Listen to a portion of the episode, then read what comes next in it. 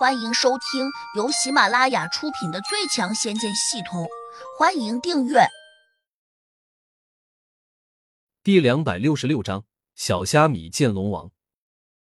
陈敏吓坏了，慌乱对乔小苗说：“小苗，快把钱给他们吧。”乔小苗似乎也猜到这是林玲的诡计，但现在别人当真把恶人请来了，所以也无法，只得为难的说。妈，我哪有这么多钱？三十万可不是个小数目，除非把这套房子卖了。陈敏已经乱了分寸，马上说：“小苗，你虽然没有钱，但我这乖女婿有钱啊，他的钱迟早也是你的，赶快拿给玲玲吧。”乔小苗瞪了他一眼，低声说：“妈，你怎么这样糊涂啊？”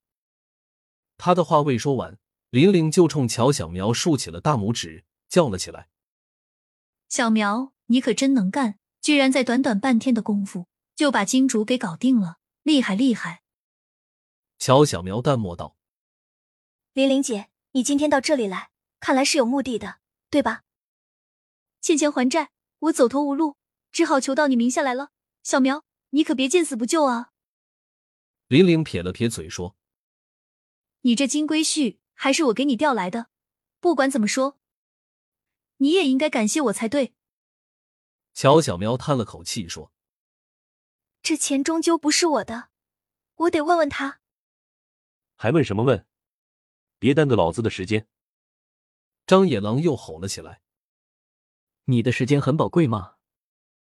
这时，胡杨突然走了出来，众人均是一愣。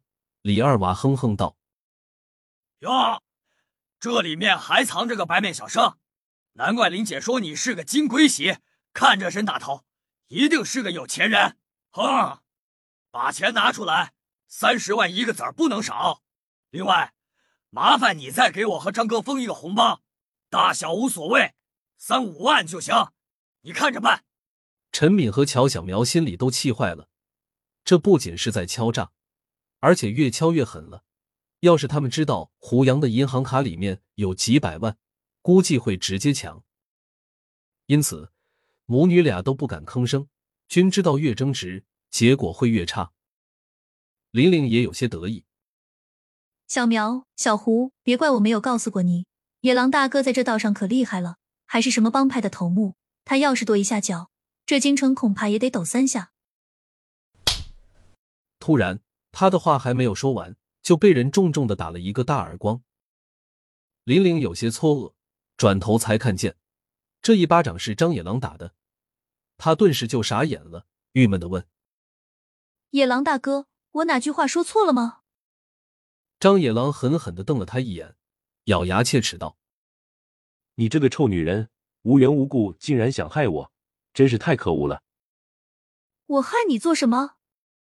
林玲完全懵了，李二娃和乔小苗、陈敏同样有些惊奇。张野狼没有解释，转身就对着胡杨深深的鞠躬说：“老大，我不知道你在这里，刚才打扰了你的清静，对不起，请你惩罚。”张野狼说这话时，腿脚有点颤抖。如果不说惩罚，估计胡杨会亲自提出来。但现在想到要被胡杨惩罚，张野狼又紧张的要命。原来他是青竹帮的一个小头目。在帮里面见过胡杨的手段，当然知道厉害，他心里自然怕的不行，生怕胡杨一脚踢过来，可能他不死也要脱层皮。当初胡杨大闹青竹帮，几乎打断了十几个拿着枪的帮众的腿，且还是在转眼之间的事情，张野狼哪会不怕？别说他很畏惧胡杨，整个青竹帮上下，除了李莫心，几乎没有不怕的，因为大家后来都很清楚。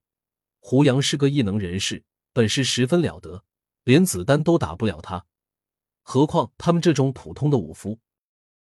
林玲和李二娃听到张野狼喊胡杨为老大时，整个都懵逼了。这么年轻的小帅哥，他是哪来的老大？林玲不满的嘀咕，心里还有在想：这张野狼是不是想抛开自己吃独食？李二娃同样抱着严重怀疑的态度。小声问张野狼：“野狼大哥，你是不是认错人了？他这么年轻，怎么可能做你的老大？